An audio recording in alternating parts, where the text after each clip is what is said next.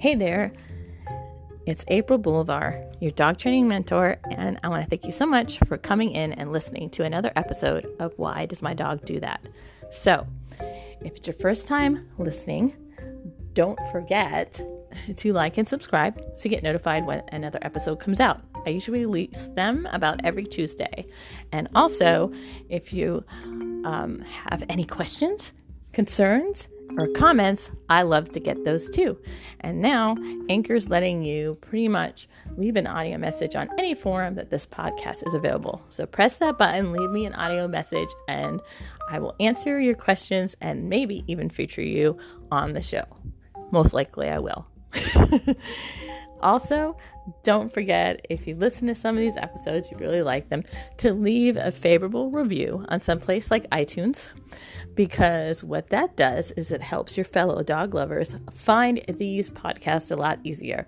So you will be doing them a great service. And if I've helped you in some way, you can always go to anchor.fm backslash dog mentor and leave me a monetary donation. I greatly appreciate it. I'm trying to get money so that I can publish a book. I just need some money to hire an illustrator. It's going to be a kid's book about my guinea pigs, and I'm really excited about it. So if you feel like I've helped you in some way and you want to help me with that, then go to anchor.fm backslash dog mentor and leave a monetary donation. Once again, thanks so much for listening to my podcast, and I hope you enjoy today's topic.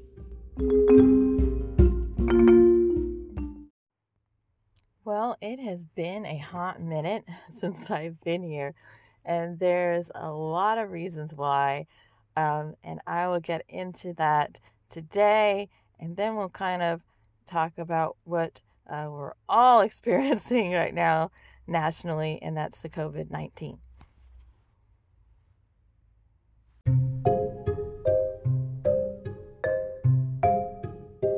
So let's start at the beginning. Around Christmas time, I noticed some changes in my mother, um, mostly concerning around her memory. So, of course, uh, when we discussed it, she said it was lack of sleep. So we took her to the doctors. Uh, she they gave her a memory test. She failed it, but to give her the benefit of a doubt and hoping that it was lack of sleep, they gave her some anxiety medication to um, to use for a month, and then we were going to reevaluate. Well, the month came, and of course, nothing had changed. And um, over that time, I've noted I noticed that really it was not anxiety; it was definitely um, something else, and that's when we got the dementia diagnosis. So. With that being said, as her dementia has gotten a little worse over time, I've had to increase her care and my focus on her. So that took some of my time. Well, um, while this was happening, my phone fell and the screen cracked. And it cracked just good enough to where I couldn't even use the screen, it, it just wouldn't come on. And uh, my insurance said I had to get a new phone for 200 and some dollars, which at the time we didn't really have. Um, my mom had said that she would be willing to pay for it and i said you know what? I gotta i gotta kind of one of those you know hmm. I said let's check your account. Well we found out she had over um, drawn $500 and that was the first real red flag that um, something was seriously wrong with her memory. And when i really realized yeah this is not just sleep deprivation this is something more. Um, so of course, we had to kind of be tight for a while, really rework our finances and get everything taken care of because it was right when bills were due. Um, and um, God blessed us by having um, our church help us, so we were very blessed with that, and we made it through. Um, and then, you know, it was about a month or more before I actually got my phone back, and I had totally all intentions of after that month coming back on here and doing a podcast. And um, unfortunately, I was just trying to find my new rhythm with the increased care of my mom. And then here it comes the COVID 19. and the children, um, you know, having to stay home from school, everything being shut down. Um, so then on top of that, I had my son at home, and I'm homeschooling him and doing um, work that his school is sending and they're very very proactive with that so i'm very appreciative. He's still getting pretty much all his uh, schoolwork um, and also his electives as well like his music and his art.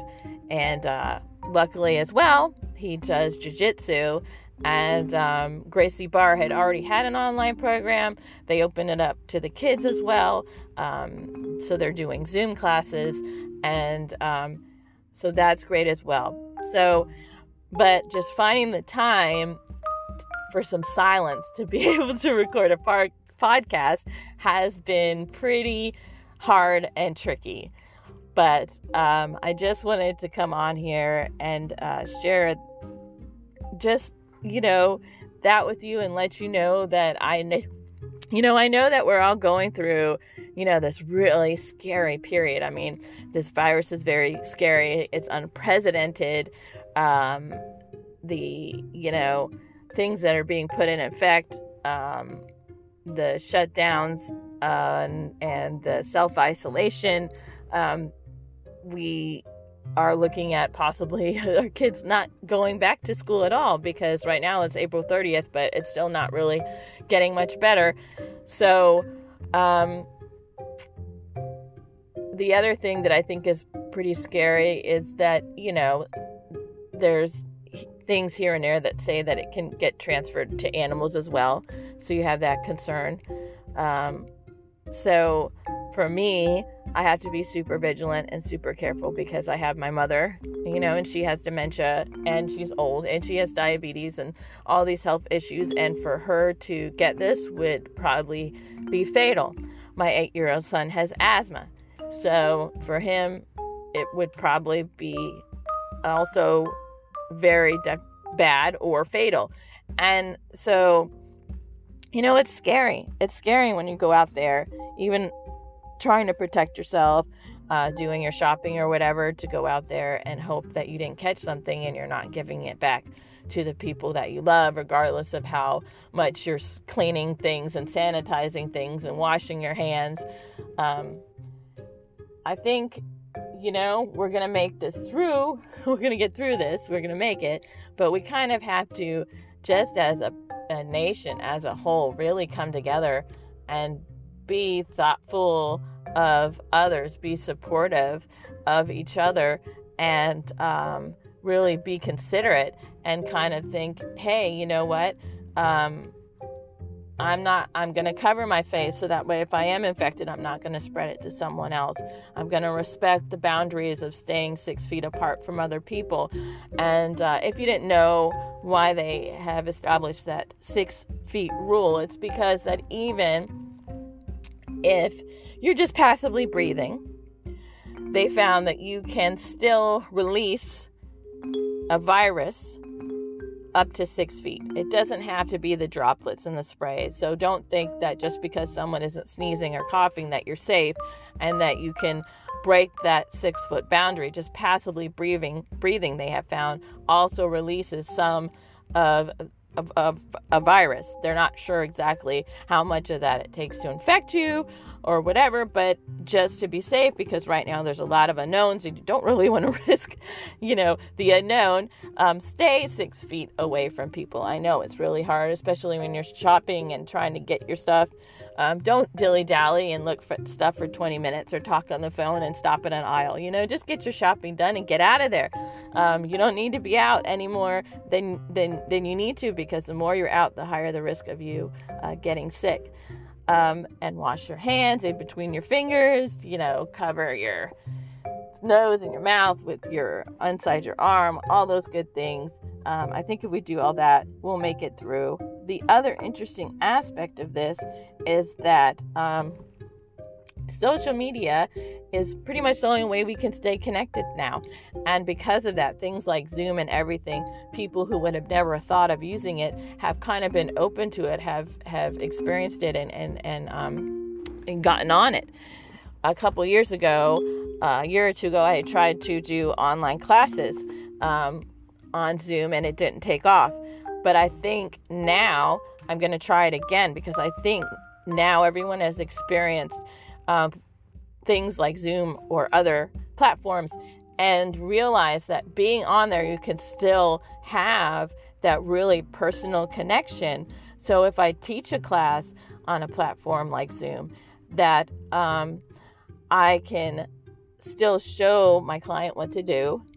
I can still, you know, watch them and see how they do it and talk to them. So it's pretty much like a class setting, except that you're not around other people and in an unsafe environment uh, at this time. But I think that that is going to be a huge um, change and a lot bigger going forward of doing things um, online opposed to together just because it's probably going to be until next year before they can actually get a vaccine even made for this. So we, you know, uh, it should be a very interesting time.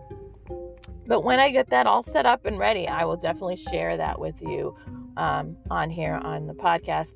And hopefully, if you've been home for a while and noticed that your dog probably needs some training because you've been around them a lot more, you will uh, look into that and and be interested and come to one one of the classes. I think you'll really enjoy it. And like I said, even on a platform like Zoom, you can still have that um, classroom atmosphere, that um, personal one-on-one time with your students as well.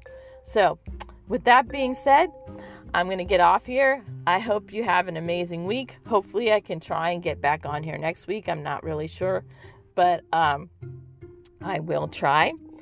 Um, but stay safe, everybody. And if you have any questions, um, always feel free to leave them and share your thoughts about what's going on right now, too. Uh, I will be happy to share those on a future broadcast. Take care of yourselves, uh, love your dogs, and they'll love you for it. Bye for now.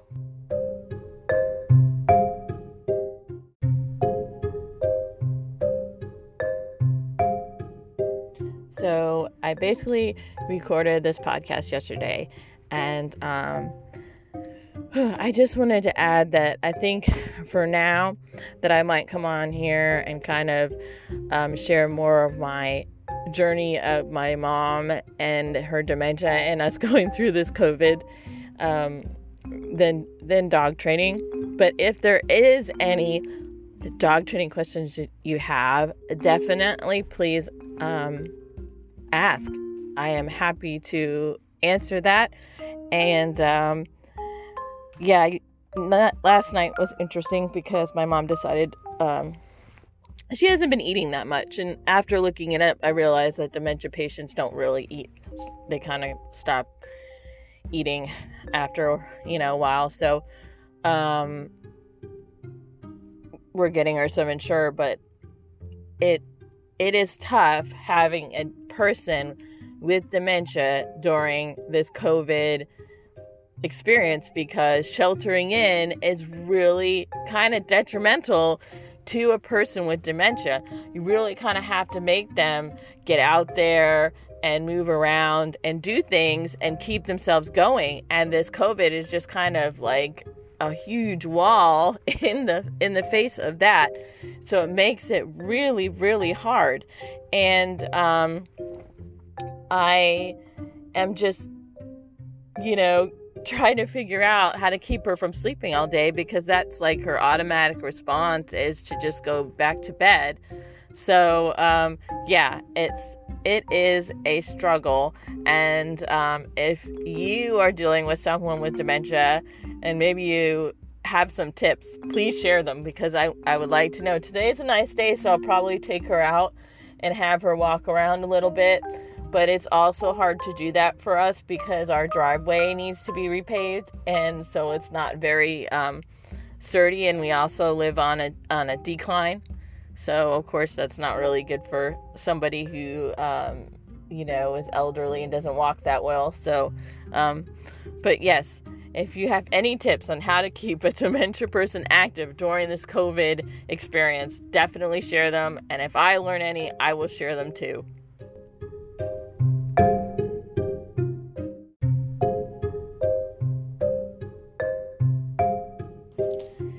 Hey, thank you so much for listening to my Why Does My Dog Do That podcast.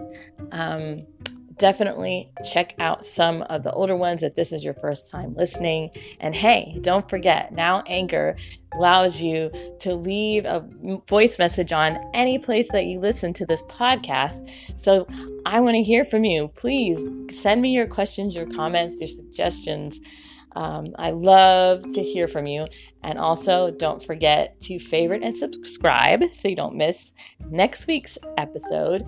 And if you listen to some of these podcasts, you're really enjoying them, please, if you could, do me the favor of leaving a review on someplace like iTunes. It just helps other dog lovers find these podcasts a lot easier.